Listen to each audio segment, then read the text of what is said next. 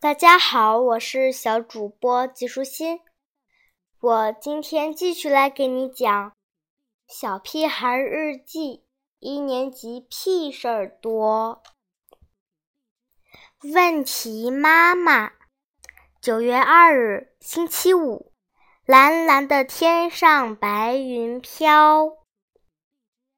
因为昨天是我第一天上学，所以放学回家的路上。妈妈不停地问：“老师都讲了什么？”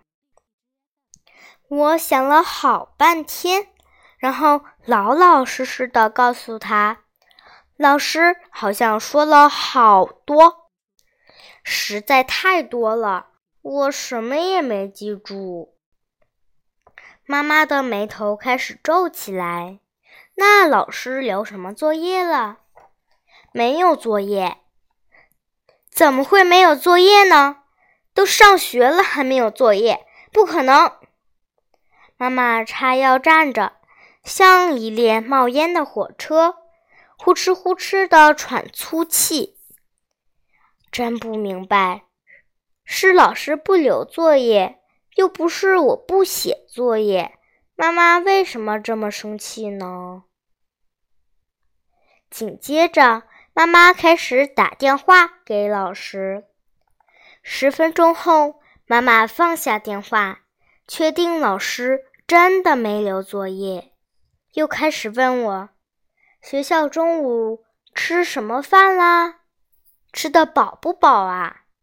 老师对你好不好？你的同桌是谁呀？”妈妈可真烦！我只不过就上了一天学。妈妈怎么就变成问题妈妈了？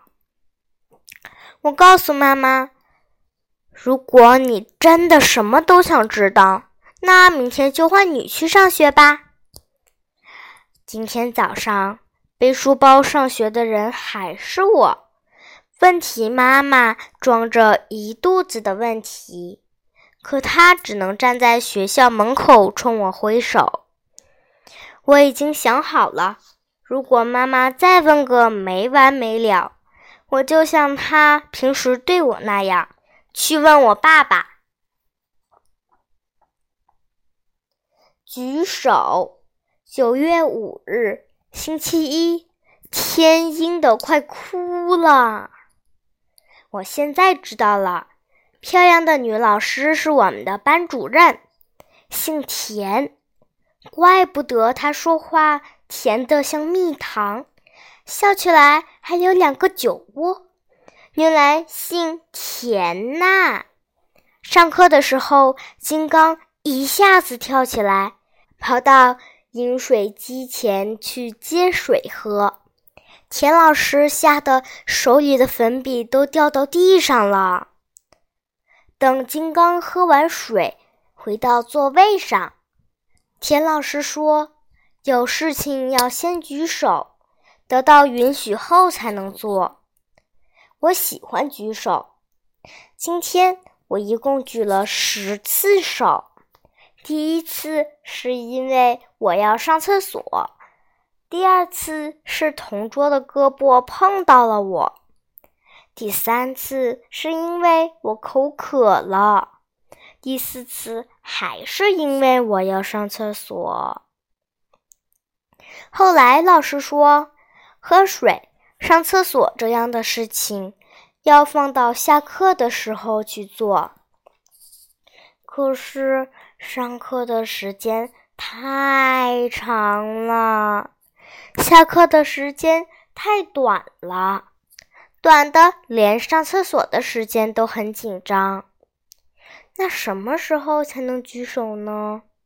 田老师说：“只有提问题的时候才可以举手。”我的问题太多了，所以我得不停的举手。